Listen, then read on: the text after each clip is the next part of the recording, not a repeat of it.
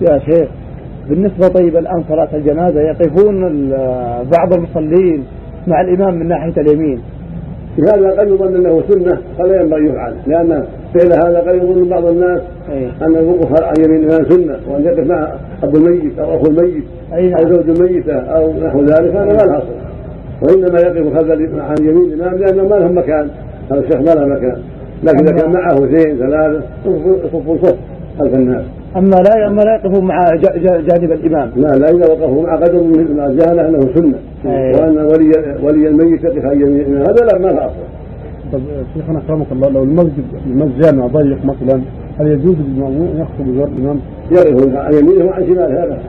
إذا كان ضيق لا، قد مسجد يقف عن يمينه وعن شماله جائز لا يمينه طيب